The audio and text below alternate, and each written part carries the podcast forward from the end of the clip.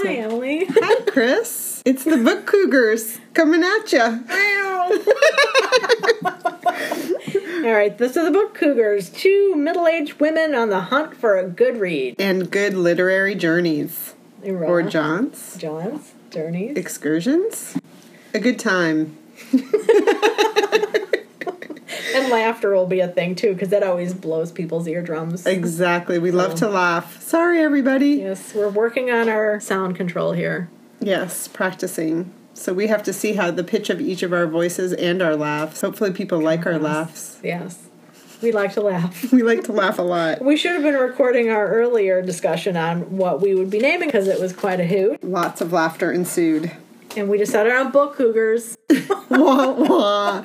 With a little concern. Actually, we thought it was hilarious, but there was a little concern that it might offend some. So we wanted to assure you that we are not of the cougar mentality No. when it comes to young men or women and the hunt for them.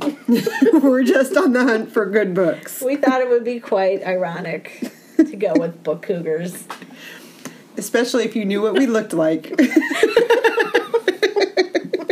Yeah. We're on the short side of the cougar image. we'll just leave it at that.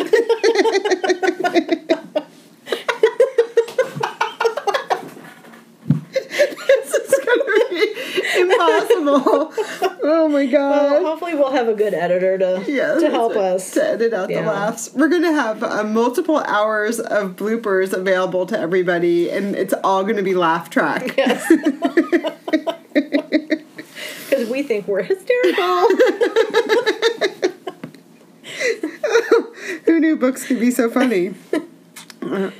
so should we do a little discussion of how we met, just to see what it feels like? Sure, yeah. Okay. I don't want to talk it to death, though, just in case, like, when we're really recording it. Okay. But anyway, so how Or did we meet? Should this just be it? Did you want this to just be it? It could be. I just thought we could practice talking a little bit, Sure. so we don't have to talk about how we met. No, that's fine. But what are we going to do? Are we going to say, like, welcome to episode one of the Book, book Cougar? Book Cougars. Oh, that's a Emily good and idea. Chris, like, are we going to say, welcome to the Book Cougars, two middle aged women in search of a good read? I'm think- Chris. And I'm Emily. Now, also, do we say our first and last name? We just say our first name. I don't know. I'm kind of comfortable with either. Okay. I keep. I don't know. Keeping it casual with the first names might be good, but like Mm-hmm. on the website or whatever, I don't mind saying first and last name at all. Okay. Okay. Let's so let's do an introduction. Okay. Can you introduce you and your lovely voice? Me and my lovely voice. I had a speech impediment when I was a child. I have a lisp, and it still comes out every now and then when I'm nervous. I've never heard it. You know, Jacob Yeah. had severe speech delay as a kid. Yeah. So I had a speech therapist I used to have to go to. Hmm. Yeah, so- Yeah. So, all right, everyone. Welcome to. Secrets uncovered. All right, so uh, welcome to episode one of the Book Cougars. two two middle-aged women on the hunt for a good read. One time I'm going to say for a good time. I just know I am. Good read, good time. I'm there. Good adventures. Yes, good adventures. So we're broadcasting from. Do we want to say where we are? Yeah. Shoreline, Connecticut, right smack dab, kind of in the middle of the shoreline. We're not saying where it is. Is that scary? Can we say Guilford? Yeah, Guilford, Connecticut. Guilford, Connecticut, near New Haven. kind of uh, dead center between Boston, New York, about an hour from Hartford. Um, once you're in New England, everything's kind of close together, especially if you're originally from the Midwest, like we Yes. are. Yes, we are both transplants. We should talk about that. Yes, we are. I'm from Illinois originally, And I was born and raised in Ohio. and we are transplants to Connecticut. I've been here three years. In December, it'll be three years. And I've passed my one year anniversary in June, so I'm sneaking up on a year and a half. So people are wondering, how did we meet? I'm sure they are. Indeed. That'd be the first question I'd want to know about these book cougars.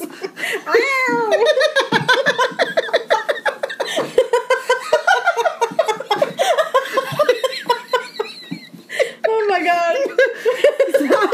Thanks. Maybe that should be in between each segment.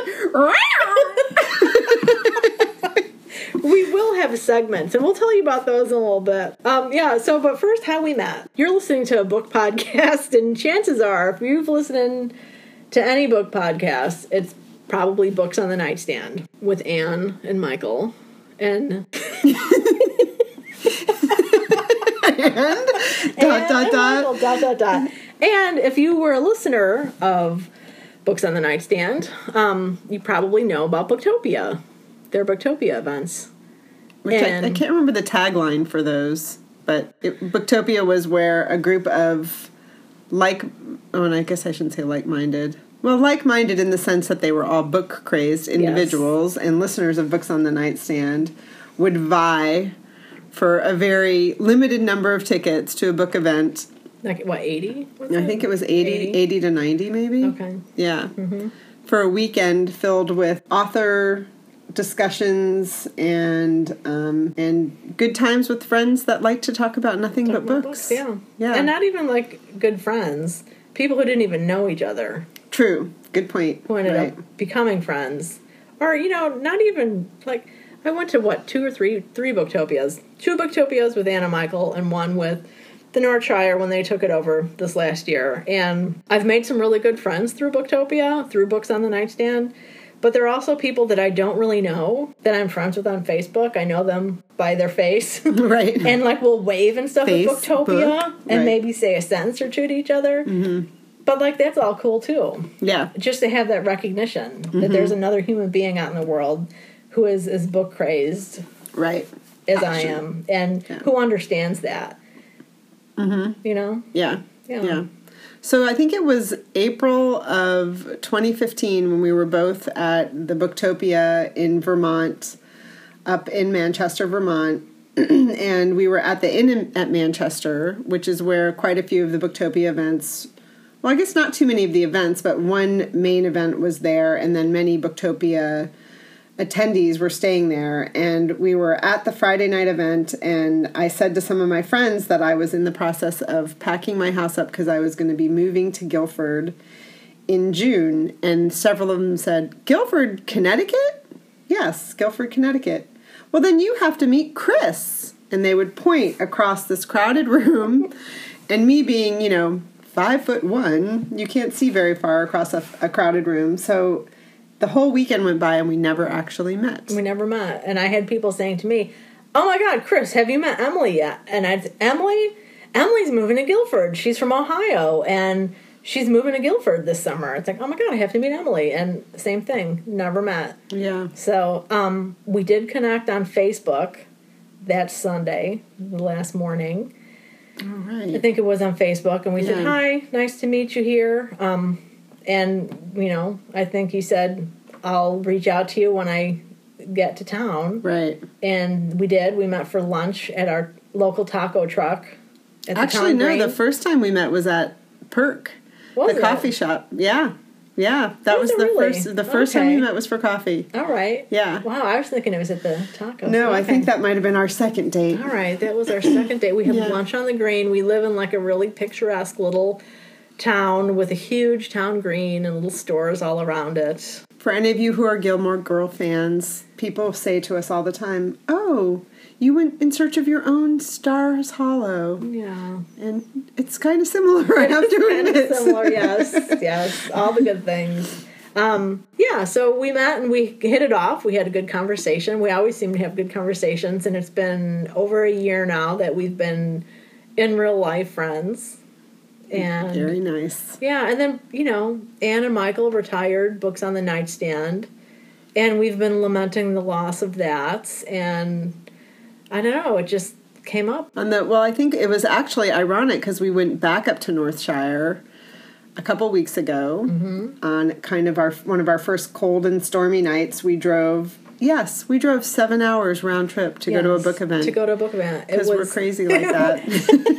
hey, you know, it was a, a good event, a great bookstore, yes. fabulous conversation. And Yes. yes. And so we had seven hours to talk in the car. I brought a book, ironically, of short stories to read to Chris as she drove. Did we do that? No. No. We just chatted the whole time. Um, Linda, if you're out there listening, that will sound reminiscent to you because we drove up to Petoskey Booktopia with hours and hours of audiobook at the ready and drove there and back 16 hours, I think, round trip, and didn't put in a single audiobook. Yeah. We talked plenty about books, but anyway, so on this drive back from Northshire, we said, hey, we should do a podcast. Because we always laugh and have such a good time. And we have similar yet different reading tastes. Yes. Um, and we learn a lot from each other about different books and different authors to try. I'm currently in a Gretchen, what's her name? Gretchen Rubin. Gretchen Rubin. Um, I should note that what was her name is going to be a common question that you hear on this podcast because we could just, like, you know, when we were up at Northshire, Ruth Franklin was the name of the author. It was um, we went to uh, see, listen to her talk about her new biography on Shirley Jackson, and we're driving back, and I turn to Emily and I'm like, "Wait, what was her name? You know, What did we just see? what did we just see? What are we doing?" so that happens a lot. Because we remember the title, um, the subtitle of this podcast is Two Middle Aged Women. And any of you who are not yet middle aged, you don't know this, but you get to the point where you can't remember a friggin' thing, Yeah.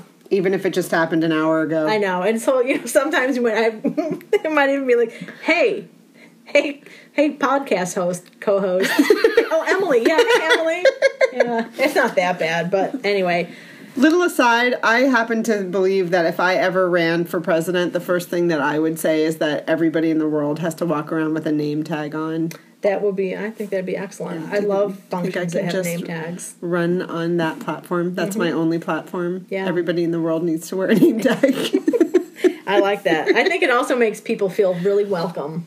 yes, I You know? agree. Yeah. I agree. Yeah. Yeah. Yeah. So um, I don't know what we were just talking about before Another common refrain. that happened. So okay, Um, so let, well maybe we need to cover some um, some game rules. Is that a word? game rules. no Game rules. That sounds good to me. I used to be an athlete. rules of the game. rules of the game. Um, rules of the road. No, that's not the word I'm looking for. Maybe we should, Establish some boundaries. or lack thereof. Good segue into the the world of cussing. oh, cussing. Um, Chris and I like to cuss. We do. and I'm not going to apologize for it. Um, I think that we need to be careful about the amount of cussing we do, but we do want to warn any of you that listen with children in the car that, um, Words come up. yeah, We are not into banishing any words. We like all words. and just like literature is filled with all sorts of words, lots of cussing too. Yes. So, But we haven't cussed yet, and I don't know how long it's been, but good point. yeah. Fucking A. God damn right. oh. Actually, I should really probably not use the Lord's name in vain, But you know I don't what? usually do. But In the 1970s, if you watch films from the 70s, which we love to do because they're so bad but so good, there's a lot of goddams in it. really, God damn it, Janet, fly the plane. airport. You see the airport movies? yes, Not airplane, but airport. You gotta. Ah. Because uh, that's another thing. When you get to be middle aged, you start saying things like, "Yeah, the, the young people I know didn't realize that airplane." The comedy was actually based on the success of the airport movies. Mm. young people. Youth of America. young people. Any young people out there, we'd love for you to listen to us. Yes. we're, we're pretty cool middle aged women if we don't say so ourselves. I'm 50. I should I'm 50. This is Chris. I turned 50 in March. And I'm 47, turning 48 in January. Nice. Mm. Good way to start the new year. Yeah, that's right. That's right. All right. All right, should we take a break and Sure. not use all of our material? How do I stop it? All right. Welcome to episode one of the Book Cougars. I'm Emily, And I'm Chris. and we're coming at you from Guilford, Connecticut. Woohoo! Woohoo! Go Connecticut! It snowed last night. It did snow last night. I don't think it was supposed to snow, but it did. Yeah, So it's already gone, but it was you pretty. know, it's December in Yes. Connecticut, so it does things like that. So um, I thought we would start off uh, by first just talking about what the the format of our podcast is going to be. We're going to have five sesh sections. The first is we'll talk each talk about what we just read. And then the next one is cur- what we're currently reading. The third section will be about recent literary adventures. Chris and I both like to adventure together and separately. And then we'll talk about upcoming jaunts that we have and upcoming reads. Sounds good. All right. Yeah. So, do you want to go first with what you just read, Chris? Yeah, sure thing. I I just read well three books really. I don't know how far back we want to go. Should I talk about all three or Sure. one or yeah. pick one? There's no rules. Okay, no rules. Um, so the first book I read recently was Fanny Flagg's Fried Queen. Queen, fried queen tomato. everywhere. Sorry, Chris. All right, uh, wipe that away. We're sitting at a small table in which I just spit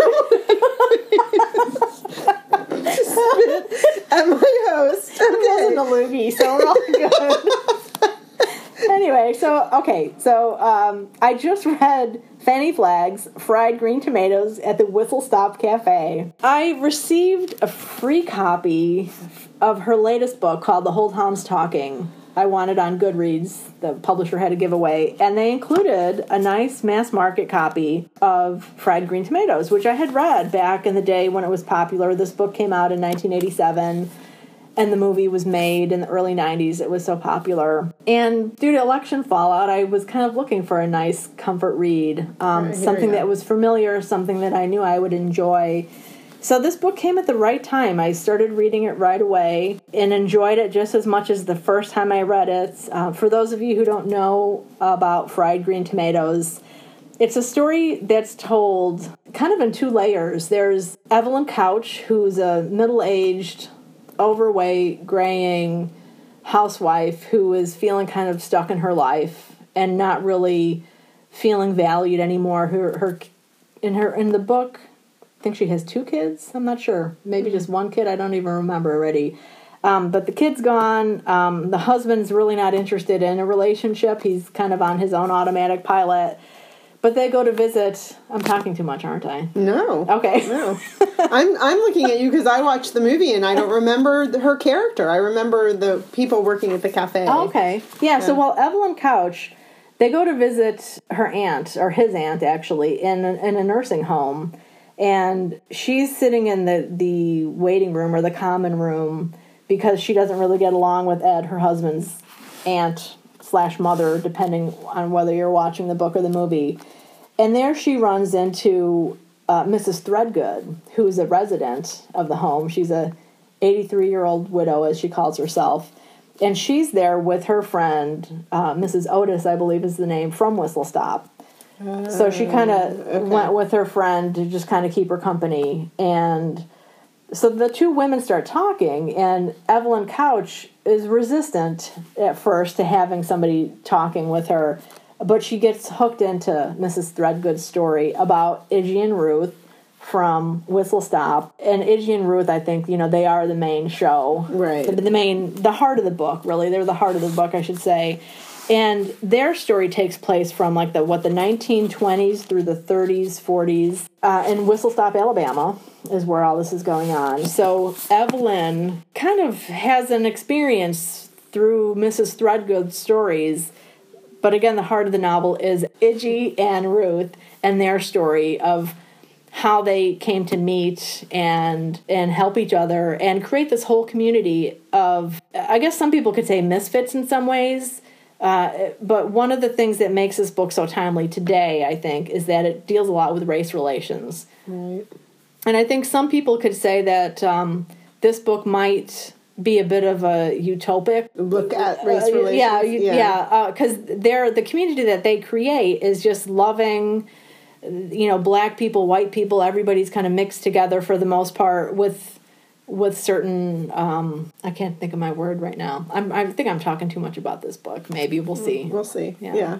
Um, but So she's thinking she's talking back in time, right? Is Yeah. That, that's the piece Yeah, that I so- forget. So I okay. forget about those characters because I forgot about the nursing home piece that she's going back in time, mem- remembering, and that's the part that takes place at the whistle stop. Yes. Yeah, so it's like the memories going back. Right. And in the book actually how things are done, it's it's through a um a newspaper article, like a gossip column by a woman named Dot Weems, who writes for the Whistle Stop um, the Weems Weekly. So it's like their weekly Uh, bulletin. So she's telling stories about what's going on in town. Then there's just straightforward, like narrative fiction, ex- you know, kind of Right. telling more stories.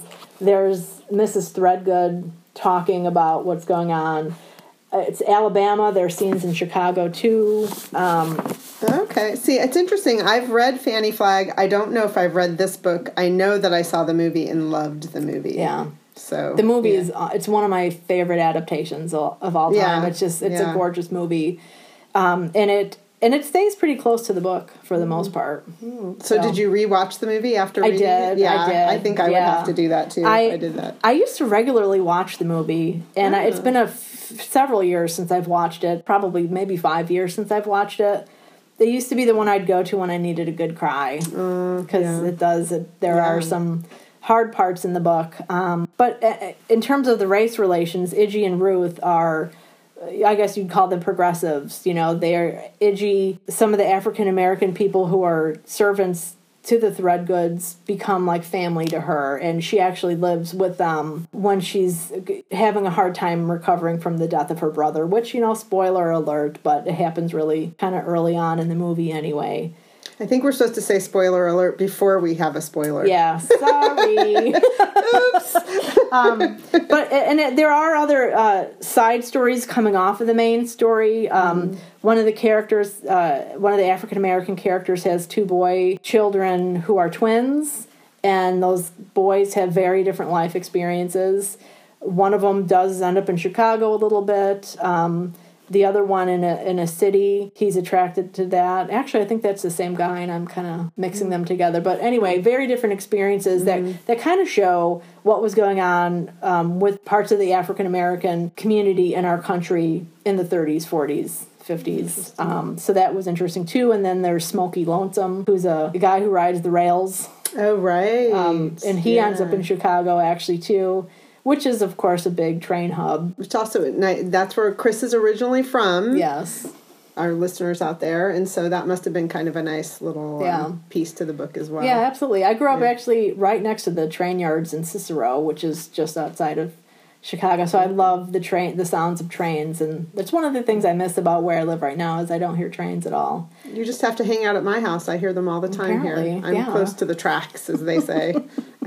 So yeah, so Fried Green Tomatoes uh, by Fanny Flagg. If you're looking for a feel good book, I totally recommend it. Really enjoyed reading it. I'll be quicker about the other two books I read. Okay. Real quick. I read Pride and Prejudice by Jane Austen. Good I, for you. Yes. Woo! I read it as part of. Um, I participate in a. I should mention I'm a book blogger, and I participate in a group called Our Classics Club, where people commit to reading uh, classics and writing about them on their blogs. And so Jane Austen came up in the last Classics Club spin, and I was really happy to read it. It's one that I've been wanting to read, and I so enjoyed it. I've seen all the movie adaptations, I've listened to the audiobook. Um, so reading the book was like hanging out with an old friend. But I, I really enjoyed it. And then- don't, wait, don't leave people hanging. What's Yes. your book blog?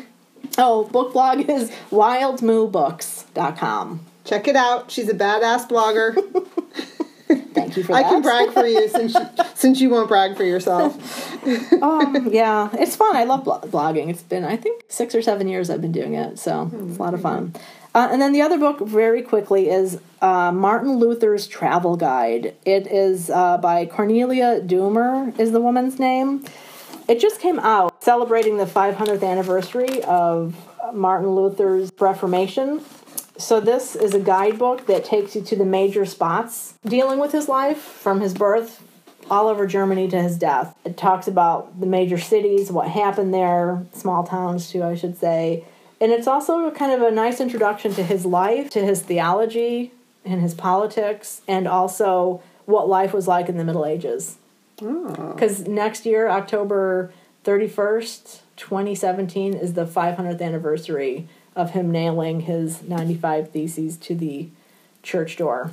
500 year anniversary. 500 anniversary. years. He did it October 31st, 1517. Wow. Yeah. Wow. So, So, one thing you'll learn as you listen to our podcast is that Chris is the history buff in the group. So, um, anything that comes out of her mouth that's about history wows me because I have no memory for history. I wish I did. I wish I'd paid more attention in school. Um, so, I learn a lot by listening to you. And where we live in Guilford is a very historical part of the country. yeah. Buildings here are old. very old. We have one of the homes here is was built in 1639, which is the year our town was established, and it's uh, the oldest stone home in New England, I believe, and the oldest house in Connecticut. Are we talking about the the Whitfield Museum? yeah, the Whitfield. Oh, see, I see. This is how I'm not a student of history because I thought it was the oldest stone home in North America. It could be that a lot of the Native American dwellings out west date older, Okay, and and some of them, uh, you know, they're carved into some of the rock and adobe. So I'm not really sure. I I know that they're careful to say the oldest in New England. okay. So I just, you know, So- this is why I'm not a student of history Yeah. because Well, I don't a- remember the details. That's a great question though, and I should uh, the next time I'm there ask one of the rangers yeah, what um why they you know say New England and not North America. it's a very cool museum and it's a beautiful old building. Yeah, so, and it's it's cool. Mm-hmm. fun to think about what happened there over the years. So. Yeah, absolutely. Stuff is old around here. well, those all sound like three great reads. I just read um, Small Great Things by Jodi Picoult.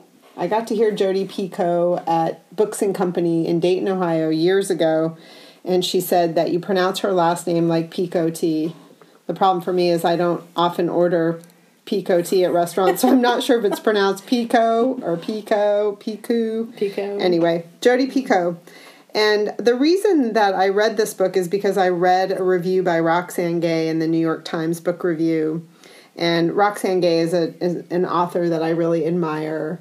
She's an African American woman. Um, she wrote a book called The Untamed State, a fiction book, which is pretty amazing. Um, also, a, a book of essays called Bad Feminist. But she's a, an African American woman. Jodi Picoult is a white woman of privilege. Um, the title of the book, Small Great Things, comes from a Martin Luther King quote If I cannot do great things, I can do small things in a great way, which is a fantastic quote. Great quote. Yeah. And so um, this is a book that is about race relations. So interesting that you read uh, Fried Green Tomatoes, which has that as a theme, and I read this as a theme as well. And um, in the author's note, Jodi Picoult talks about Pico talks about um, Just call her Jody. Jody, Jody, my friend Jody, talks about um, how she recognizes her position as a privileged white woman and recognizes that a lot of her readers are white women. And she has wanted for 20 years actually to write a book about race relations in the United States and started writing one about 20 years ago and then just didn't feel like she could do it justice. So um, when she decided she wanted to face that subject again, she did a lot of interviews with people. And um, I really enjoyed the book. Her books, to me, are kind of palate cleansers. They're easy reads. They uh, they're they're all very similar in the sense that she takes turns with characters and perspectives in different chapters. And um, so this the the main uh, focus of this book is on the character named Ruth, who is an African American nurse. Interestingly, in New Haven at Oh, Yale New Haven Hospital. Wow. Um, for those of you who don't know, we live about twenty minutes from New Haven. So um, that was kind of a fun little interesting aside. Jodi Picoult is from New England. I believe she lives in New Hampshire. And so um, it was kind of fun to be reading about an area that I very much know. Yeah. So Ruth is um, she's a, a Yale nursing student um, or graduate, I should say, of the Yale Nursing School. Very well educated. She grew up um, in not in, as a, a person of privilege. Her mother, as a matter of fact, all the years of her life worked as a maid for a very wealthy white family. But um, Ruth was very intelligent and got a scholarship and went to private school and then became a nurse. But she's the only black nurse in in the labor and delivery unit of the hospital where she works. A couple comes in in the middle of childbirth. Actually, the baby is born, and then Ruth comes in to work her shift where she's to be taking care of the newborn, and the couple are white supremacists. Oh my gosh. So, um, as you might imagine, that leads to a few problems, and so the the rest of the book deals with a situation that comes up, which I won't spoil. And there's a bit of a courtroom drama, which is kind of a um, something I really enjoy and a good read. And um, and what I think what Roxane Gay talks about in her review, and what I can say that I definitely feel like happened for me in reading this book is it really made me evaluate my own biases and um, and made me recognize, which is something I've always believed, that we can't ever know what it's like to be in someone else's shoes. I don't know what it's like to be a white man. I don't know what it's like to be a black man. I don't know what it's like to be a black woman. And so I think that this book really, um, although it may have had, um, you know, Roxane Gay has some issues with the book, but in my opinion, um, it was really well written and has really made me reevaluate how I look at things. So I enjoyed it very much. Again, Small Great Things by Jodi Picoult. That sounds really good. Yeah. It, it's fascinating too. Um, you know, people they think of the KKK, white supremacists, as being more of a Southern thing traditionally, mm. and I think you know fried green tomatoes, you know, hits that. Um, but talking about white supremacists in Connecticut, uh, there's a a Facebook page for our town, Simply Guilford, mm. and somebody posted on that not too long ago pictures of the KKK marching in our town green I think in the 70s or 80s. Wow. So I think some people might think, oh, that white supremacist in, in New Haven? No way. But yeah. obviously. Well, I just read in the paper that in Branford, which is the town over from us, the week after our most current election, swastikas were painted in red on the mm. highway and on a building. Yeah. Um, and that's a town 10 minutes from where we live. And that, yeah, there was something in a school in New Haven as well, swastikas mm-hmm. painted yeah. in the school. Yeah. Just, just horrifying. Yeah, so it's interesting that you and I both chose to read these books about race. Maybe that was a, a either a conscious or subconscious reaction mm-hmm. to our election. Absolutely. We won't get too political yet. We yeah, no promises.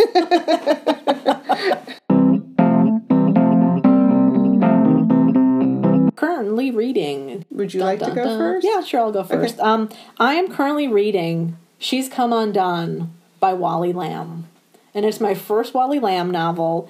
He's been on my radar forever. I mean, obviously, he's, you know, an Oprah pick. Right. Uh, and that book popular. was published, what did we just look? It was published in 1992. yeah, so it's been around for quite a while. Yeah. Um, and I, I finally picked it up because we're uh, in Connecticut, and he's a Connecticut writer for one. Yeah. And we'll talk a little bit more about an upcoming event with him. So uh, I'm about halfway through the book, and it's it's um, it's an amazing book. I mean, he's an amazing writer. Pulls you right into this world with this the main character. Her name is Dolores, and uh, it's just really it's hard and depressing. It's a tough book. It is a tough book. It is. Yeah, um, I read it years ago, but I remember that was my impression. Yeah. So I, I'm, uh, uh, but so many people have loved it. So, and it's not that I have any desire to, to put it down. I want to keep reading. I'm very engaged, but wow, there yeah. there's some things that happen that are just big zingers. Yeah. So. Yeah. Excellent. Well, yeah. ironically, I'm reading Wally Lamb's new book, I'll Take You There, which was just published, I think, two weeks ago. Okay. Um, and um, I too am reading it because of our upcoming event, which I know you guys are dying to know what it is. We'll tell you soon. Um, and it's really good. It's about um, the premise of it is that he, the main character, whose name I can't remember right now, is a movie, not a movie critic. He's a an academic. He teaches movie the, um, theory and that sort of thing in a college setting, and it too takes place in Connecticut, which mm. is interesting. Uh, so two, the two books I've most recently read took place in Connecticut, or take place, I should say, in Connecticut. Um, and so he goes to a movie theater where he has a Monday night movie screening. It's like a um, entertainment club, a group that people are join and they watch old movies and silent movies and things like this. And it's at a famous old theater where silent movies used to be shown. Cool. And he's sitting there, and ghosts arrive and they start showing him movies of his childhood Oh wow. which is a way for him to go back in time and evaluate his childhood. So it's it's a good book. And one of the things I admire about Wally Lamb because I've read some of his other books. I haven't read all of his books, but I admire that um, he like Ann Patchett, the author Ann Patchett, his books are all very different. And when authors do that, I think that's really amazing that Yeah. they have that skill set. And he also has published two books, um, I think of essays from women in uh, correctional facilities in um, Connecticut where he volunteers. And I think that's pretty cool. I've never um, looked at either of them, but I've always wanted to. So, Yeah, he's a, he's a big force here in Connecticut. Yeah. I when I shortly after I moved and went to the eye doctor for the first time here, the woman who was fitting my new eyeglasses when she found out I'm I was a reader, she was all about Wally Lamb and that I just really needed to start reading him. yeah. So. Oh, that's so interesting. And, you know, we, um, Chris brought a bookmark here today that has on the back, it's for his new book that I'm reading. And it has, you know, tons of events. Like every library in the state of Connecticut is hosting him. So he's Yeah, going to be a has a busy guy over the next couple months on this book tour. Mm-hmm. I wonder if he even goes out of the state. I'm sure he does, but they're keeping him busy in this state for now. Absolutely. Wow, all the way through February he has stuff going on here. Yeah. And then I'm also reading, and I use the term reading when I'm listening. I believe Oh, when you listen to an audiobook, you have read the book. I know there's some people who disagree with that statement, but I'm listening to a young adult book called Aristotle and Dante Discover the Secrets of the Universe by Benjamin Alire Science, I think is how you pronounce his last name. It's S A E N Z. The narrator is Lin Manuel Miranda Very cool. of Hamilton fame for any of you that are Broadway aficionados. Mm-hmm. Um, and it's really fun to listen to. I have a very bad habit of listening to my audiobooks on 1.25 because there's a lot to listen to and read in the world, people. Yes. So I do it a little quicker because um, I'm impatient. Uh, actually, I have a funny story. Jacob and I, my son Jacob and I, did a little road trip when he came to visit me here. We drove up to visit friends of ours in Maine, and I got us the audiobook Before the Fall, which a lot of people were talking about this summer. Kind of a um, a thriller, action packed book about a plane crash of all things. I've seen it on a lot of best of 2016 lists. Yeah, the author is famous for a TV show, which is escaping me right now. I don't know. I can't sorry. remember. I don't help. Yeah, and um, so we, you know, I have my, I listen to audiobooks on my telephone. My telephone. that's, that's an old fashioned term. On my rotary telephone, I listen to my audiobooks. So funny, it didn't even phase me. Telephone, sure. I dial the audiobooks in. On my cell phone, I download the audiobooks, and so I have my setting at 1.25. So Jacob and I are literally pulling out of the driveway. He had the first leg, and I turn on the audiobook, and it starts playing. Jacob just turned and looked at me, and I said, I listened to them on 1.25. And he's like, What is wrong with you? So, for his benefit, I did turn it down to the one point normal speed, but turned it back up the next time I downloaded an audiobook. So, so again, that's Aristotle and Dante Discover the Secrets of the Universe. Um, it's a young adult book, and I'm really enjoying it. I don't. I when I listen to audiobooks, I I can't go the higher speeds usually. Really? I don't know why. It just blows your mind. yeah, I don't know. Well, everybody sounds like hamsters usually. you know, that's there's true. that. Um, And, and I feel badly because I think part of the point of listening to this one with Lin Manuel Miranda is like maybe you should enjoy his voice because he's a Broadway performer. Sorry, I'm enjoying it at 1.25. I'll have to try that because I'm on the uh, I'm on the hunt for a new audiobook. I have a new credit, so Okay. I have to figure out what to listen to next. yeah, it's a really lovely story. So this is my question though: Are you a fast reader or a slow reader? I think I'm very average. Okay. I think I'm pretty average. I timed it one time, and I think it's like 40, 50 pages an hour when it's fiction. Okay. And it's been a while, but I, Okay. I used to be very much wanting to increase my speed. Mm-hmm. But, in, you know, that changed, and I decided I really want to enjoy the language. I want to enjoy the story. I want to stop and think and ponder here and there. So I don't read fast, but I, I read a lot. I, I try to make at least an hour or two a day to read. Yeah.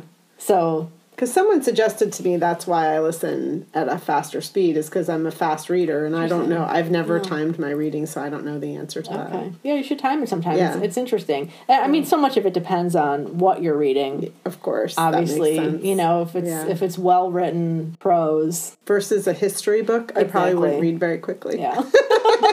Just kidding. Just kidding, Chris. I'm glad you read history. You make me smarter. well, yeah. Never mind. I was going to say something snarky, but I won't. Okay. Snark's allowed, but if you know, usually if you uh, question whether you should be snarky, it's always good to ponder and Okay, so I'll I'll share what I was going to Okay. say. Lesbian splaining. okay. You want to hear about this? Sure. Okay. You've heard about mansplaining. Oh yeah. Yeah. Okay. Well, my wife has recently decided that I lesbian splain things to her, as does as I does have never heard our good term. friend Kristen. Okay. Yes. So we were the three of us were talking one time, and I was going on about something, and then Kristen started going on about something, and Laura stopped, and she's like, oh, "You guys are like lesbian splainers." Just like mansplainers, so it's really quite funny.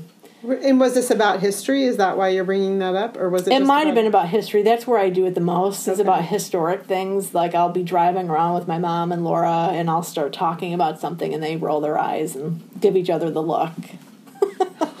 but then again, I I used to give a hell of a tour of Chicago. Yeah. People used to love my tours, my driving tours around the city. See, I like it when people explain things to me about history. I just hope that they're not offended that I won't remember any of it. Because that's my problem Mm-hmm. With history is I have no retention. As long as I can keep talking and you keep listening, it's a great friendship right there. I tell you. I think I've told you this at one time we were I was visiting Israel and we had a tour guide and we had this little bus and we would go to these incredibly famous places, you know, historically famous, not, you know, famous famous. And he would go on and on and on about them and then we'd get back in the bus and if you had asked me where we just were, it was gone. It was completely gone. I could tell you about what I just ate. but what I saw, no, No. completely gone. No retention for that kind of stuff. I, I'm I'm not proud of it. I wish that I did have retention for But that. you you you do, you did tell me a story about reading a book that was set somewhere that you'd been in Israel. Some didn't you tell me yes. about something? Well, so that's that's a great segue to oh yeah my most recent biblio adventure, if I may. Sure. yes, what you're talking about is Alice Hoffman's book, The Dovekeepers. oh right, And that took place on Masada, which Mm-hmm. is in Israel, a fantastic old um, fortress where unfortunately people, everyone there died. Mm. Um, but it was very interesting to walk around the ruins and at the same time be reading this historical fiction about the Masada. It was very interesting. And I just had the honor of hearing Alice Hoffman last week in New York City. Um, she was she has a new book out called Faithful, which I did read, and um, it's kind of for those of you who are Alice Hoffman's fans, it's a classic Alice Hoffman. There's a little touch of magical realism, which is one of the things she's kind of known for. And the event was really nice. It was at a synagogue and unbeknownst to me, I just thought it was a stop on her book tour, but it was actually a series that they're having where authors talk about their writing life and um, how they became authors and how they write and what they write and that sort of thing. So she spoke a lot about her writing career, which for me, being a super fangirl, was really interesting and, a, and a, a pleasant surprise. Um, and one of the things she talked about was that um, she grew up in Long Island and um, went to Adelphi University, and then she got this scholarship to this school she'd never heard of called Stanford University, which cracks me up. Um, she's an underachiever, that one. And um, she had a mentor there who I really wanted her to name drop because, of course, you know, there are always famous writers at Stanford, but she didn't name drop. But she said that he became a mentor to her. And she said, um, lots of writing teachers teach you to write about what you know, but he told her to write about what you don't know, write about what you can imagine. Mm-hmm. And she said that she's an escapist reader and an escapist writer, and so that really spoke to her. And she published her first book when she was 21 years old. Wow. And I think she's in her late 60s now and has somewhere in the area of 25 to 30 books. She's written um, YA. She's written one or two nonfiction books, I think. Did she Um, write the Red Tent? Was that no, that's Okay. Anita Diamant. Okay. That's a great book, too. No, she did not write that. She's uh, a breast cancer survivor, so she talked about how she notices that her books have a theme of survivorship, which I hadn't really thought about until she said that. And this most recent book of hers, Faithful, is definitely a story of um, survivorship. And I, when I tell people about it, I give, I say it, it has, it's a story of three R's. It's about regret, reinvention, and redemption.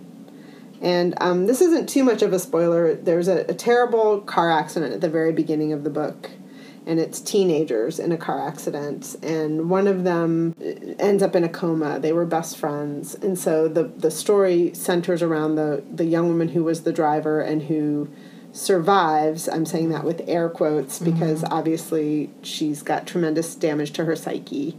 And so the book then, um, I think it's it, it takes about a ten year period of time as she matures, which we all do in our twenties anyway. But she's maturing after this terrible accident and experience in her life, and um, it takes place in um, in Long Island and New York City. So it's a bit of a love letter to New York City. About every other page, she eats Chinese food. so I never have craved Kung Pao chicken as much as I have in my life.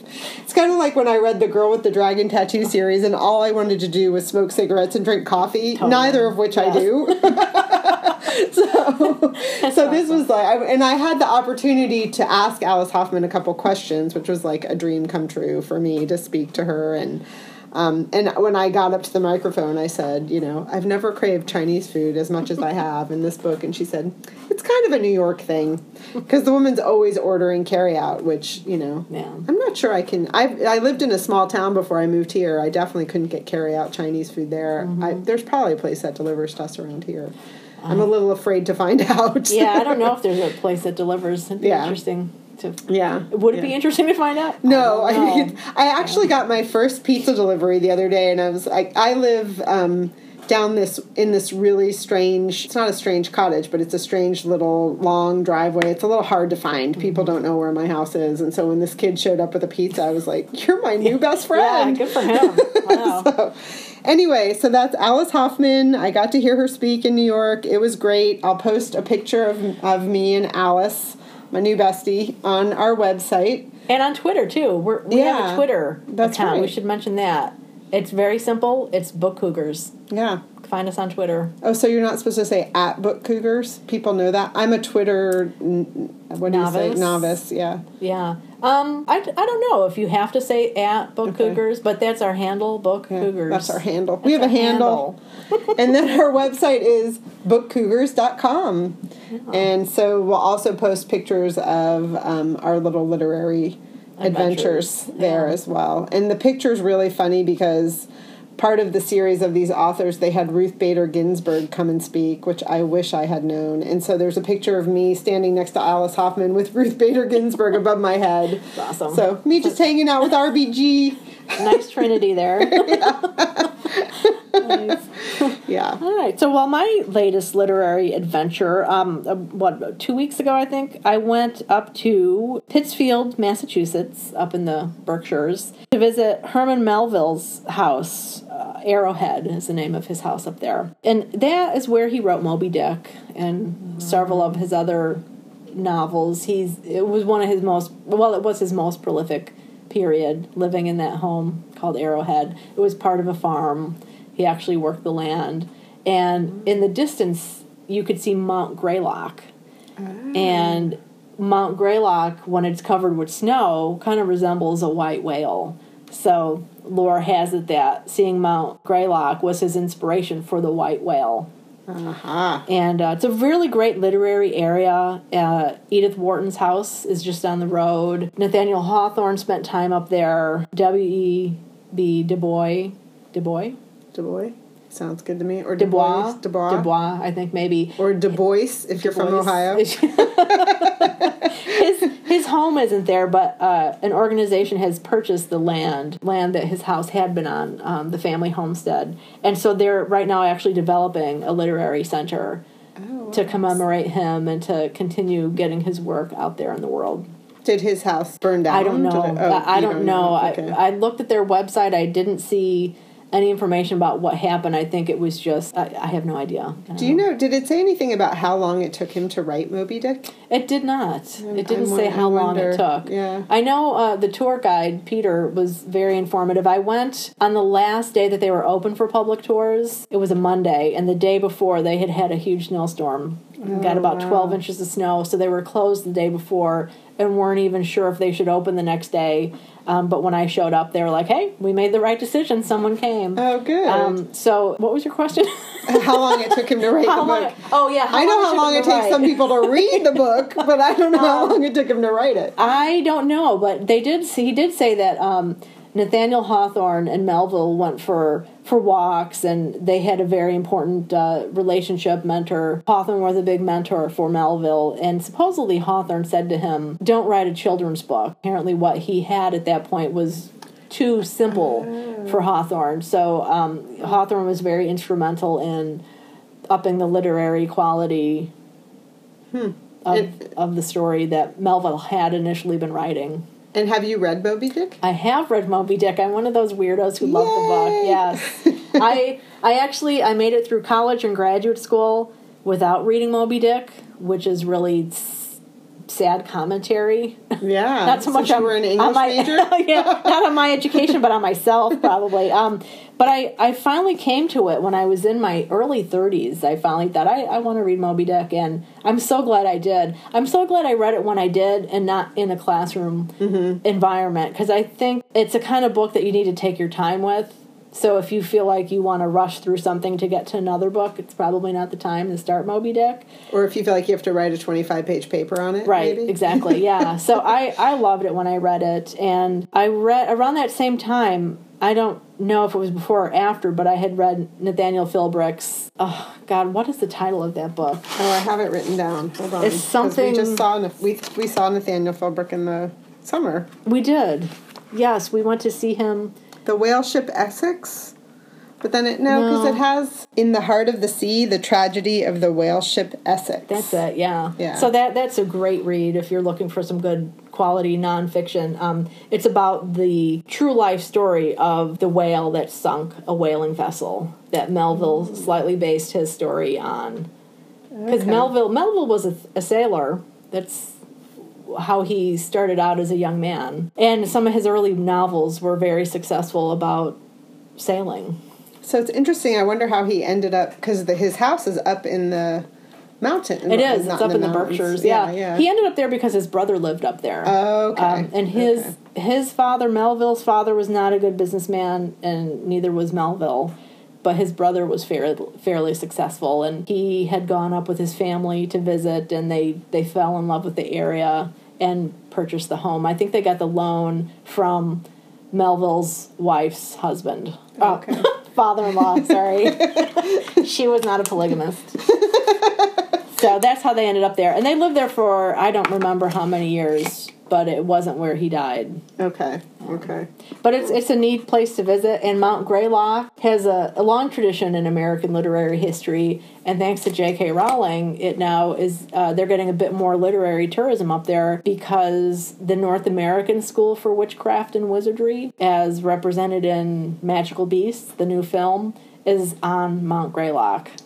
Oh my! Yeah. I had no idea. Yeah. So there, there's not a school there, but the fictional story places it there. Good luck with that Yes. literary adventure if you head up Mount Greylock. I wonder if they're going to start. If people are going to start wanting to do like to, you know They have already, yeah. there. Really? Um, Peter, the, the guide at Arrowhead, said that they they saw an increase in tourism this summer already because of the movie. wow. Yeah. Oh, that's funny. So, so that was my latest adventure. If you're interested in seeing pictures of it, I, I did write a blog post about it on wildmoobooks.com if you want to check it out. Oh, very good. Upcoming jaunts. Upcoming jaunts. Yeah, upcoming jaunts. We have a joint jaunts coming up. Which is nice because I don't think we've gone on a joint jaunt in a long time. Yeah, it's been a it's been a while. It feels like it has. Yeah, well, it's Maybe been it since has. Ruth Franklin. Oh, I right. think. When we got the idea to do a podcast. Yes, That's yeah, right. That fateful road trip. that That's we were right. on, yes. Right. Yeah. Ruth Franklin, her book, the name of her book was, um, Shirley Jackson. yeah. A Haunted Life. The Haunted Life of Shirley Jackson. And that book, did I tell you this already? It just made the New York Times 100 Notable Books of 2016. Very cool. So good for her. Yeah. Yeah. Yeah, yeah, so, our, next, upcoming our next sorry. joint jaunts. Drink John. we are going to see Wally Lamb. Yay! Yay! December 14th. It's an event sponsored by um, the independent bookstore one town over in Madison, Connecticut, RJ Julia's Booksellers. Mm-hmm. We're very lucky here. We actually have two independent bookstores, which we're very fortunate. Right Yes. in there's one called Breakwater Books in Guilford, right on the Guilford Green, and then RJ Julia Booksellers in Madison, and they have somewhere of like 250 events a year or something. They are a powerhouse event Yeah, bookstore. Yeah.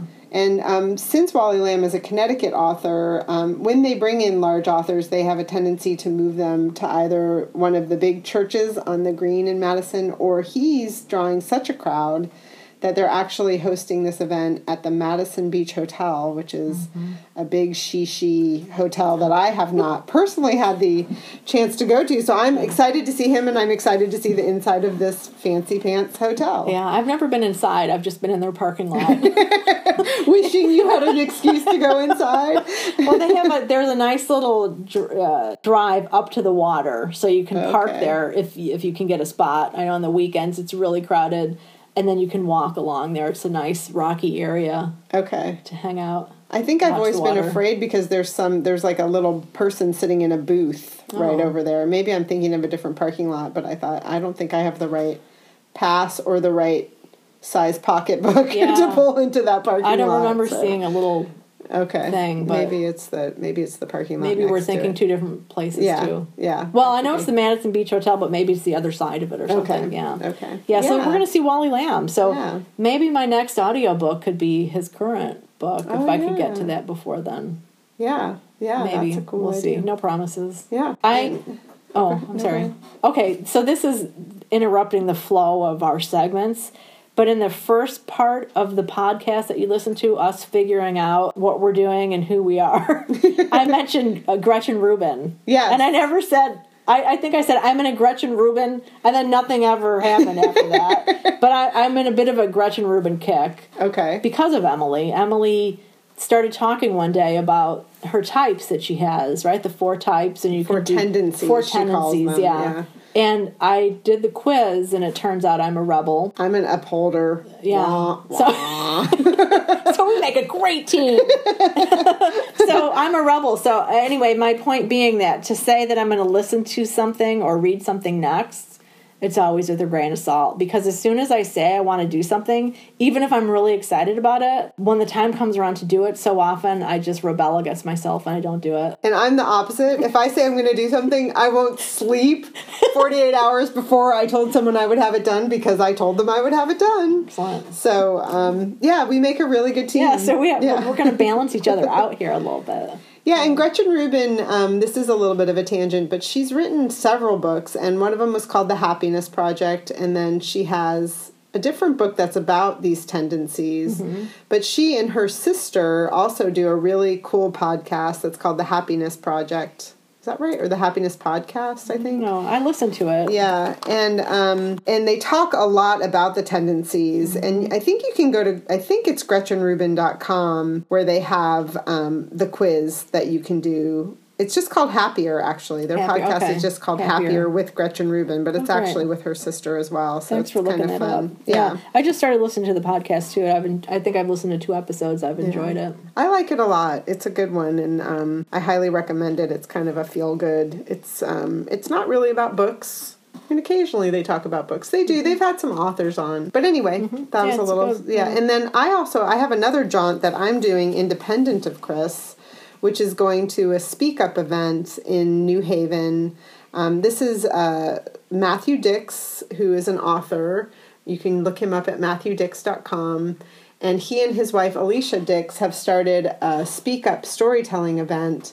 And this will actually be my fourth event that I've gone to. Oh. And I think the first literary adventure you and I did was we went to Edith, the Edith Wharton house, The Mount. the Mount, and then we went in the horse stables. Yes. yes. The event was in her horse stable. Right, Yes. which was freezing. It was this time, about this time, I think, December, January, and um, it they hosted, I think, six storytellers, and Mm-hmm. I really enjoy that kind of um, event. And he's uh, Matthew Dicks is a Moth Grand Slam winner and a storyteller. He hosts storytelling workshops. My wife's taken some of his workshops and really enjoyed them. Yeah. because they, I think he and his wife live in Hart, the Hartford area. Yeah, the Yeah. he does workshops. I think all over the place. I think it depends. Okay. I think she's done two more up towards Hartford. Okay, But I could have. I thought he might have had something in New Haven once upon a time. I'm not sure. Yeah, he kind of gets around. This is this will be the closest event we've gone to. The um, other Chris and I went to two Speak Up events together. We went to the one at the Mount, and then we went to one in Hartford, and yeah. then I took my son Jacob to one in Norfolk. And so, I, I'm not saying that correctly. There's some way to say Yeah. that in this state that I don't know how to Well, pronounce. yeah, I'm familiar with the Virginia Norfolk Norfolk. because that's where my wife is from. of Okay. Originally Norfolk. Well, Okay. you have to have the the the Tidewater accent to get it right. Okay, which I don't. But I can tell you this: um, their high school, the Norfolk High School down there, their one of their cheers used to be "We don't drink, we don't smoke, nor fuck, nor fuck." Wow. So yeah, I don't know how I'd feel if my daughter was doing that cheer, or my son for that matter. well, it's really funny because Laura is so not the sweary, drinking, smoking kind of person. But that was, you know, high school for you. That's what they all said That's- and did. Yeah.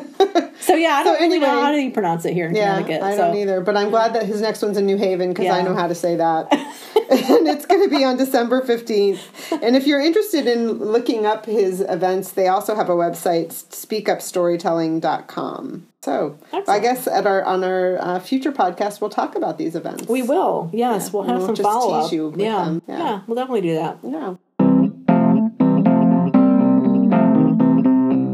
So, do you want to talk about any upcoming reading you plan to do, Chris? Well, sure. My rebel, my rebel self has this idea right now that I want to finish three books that I started that are currently languishing on my Goodreads currently reading page. Um, one of them, it's called the title is Chicago Whispers: A History of LGBT Chicago Before Stonewall.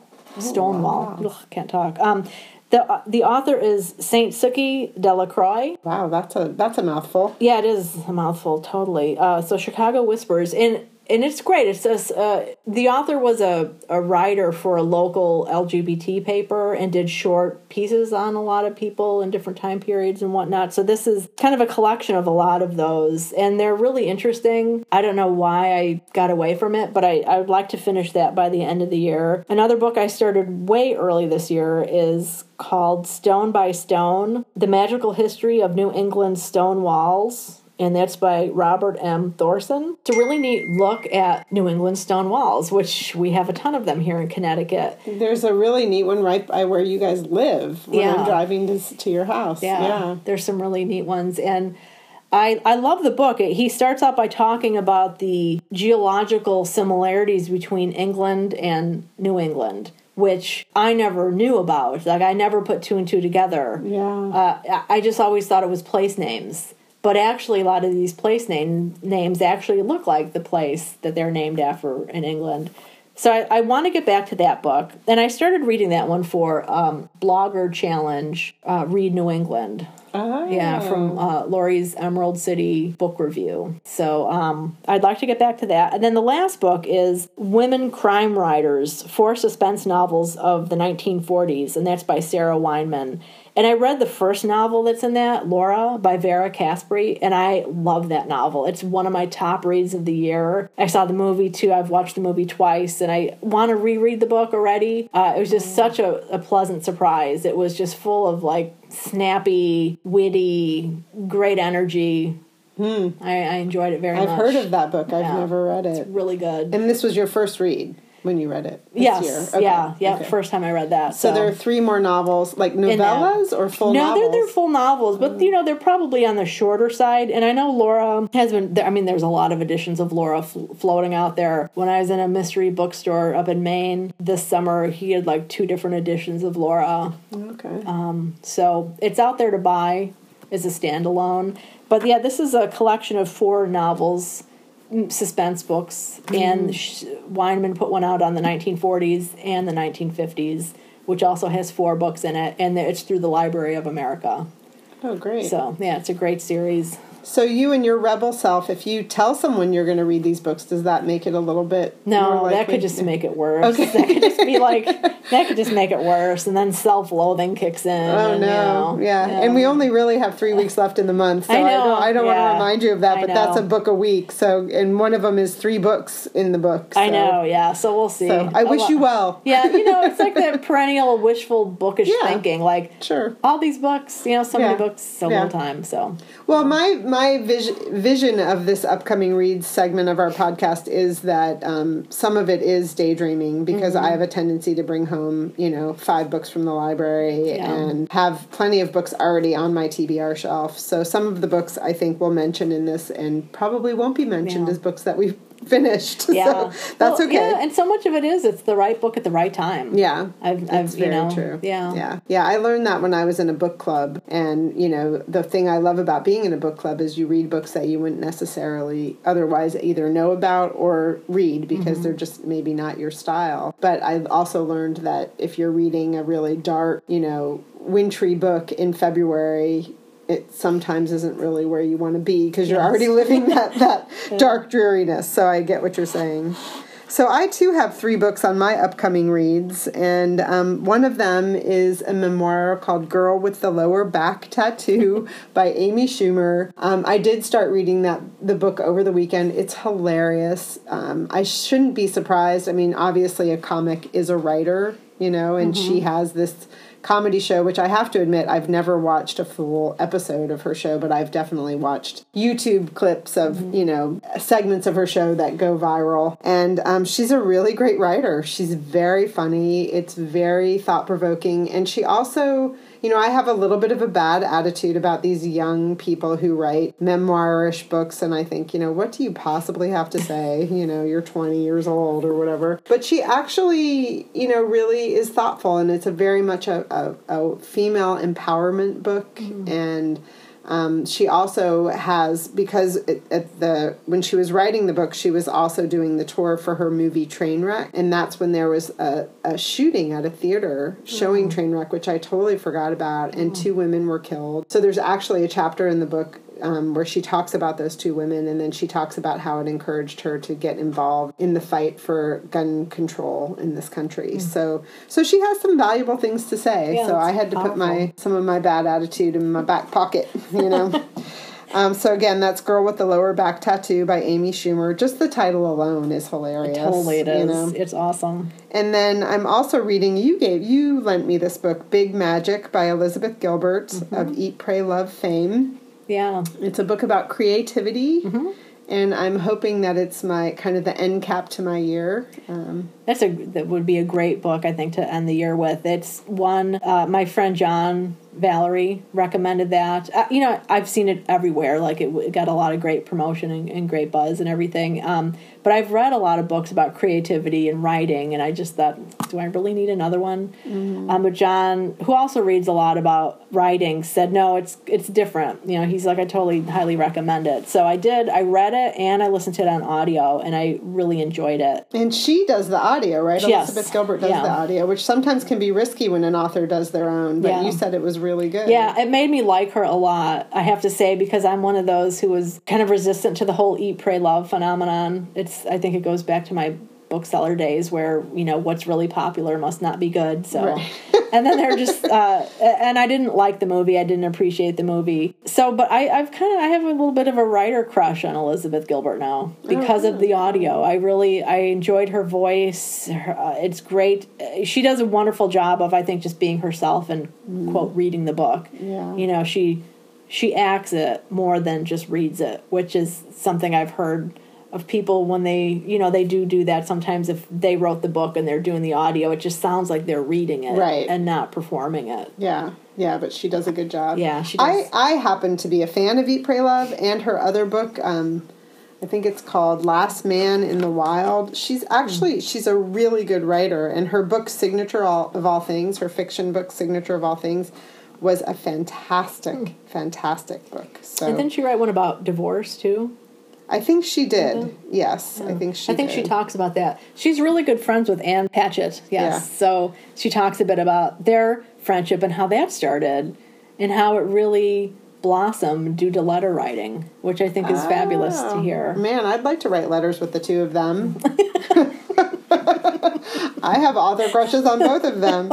The name of that book of hers was The Last American Man. Okay. So I don't think that's what I said. That's a fantastic book also. That was before the whole Eat, Pray, Love Okay. phenomenon. So and then the third book that I have in my upcoming reads is because of my biblio adventure to see Alice Hoffman. Someone asked her the classic question of which is your favorite book that you wrote, and um, she said it was her book Seventh Heaven, which um, I am sure I've read because I've read all of her books. I don't remember reading it. She said she has an affinity for it because it's about a single mother, and her mother was a single mother, and I too am a single mother. Um, and so I've never, never reread a book, Wow. but I'm going to give it a go. I don't think it'll be hard work because it's Alice Hoffman, and because, like I said, unless it starts to come bubbling up into my memory as I'm reading it, I don't think I remember it. I think it was written a long time ago. So I, I love rereading. I, I hope you enjoy the experience because I think books can grow with you mm. when they're yeah. well done. Yeah.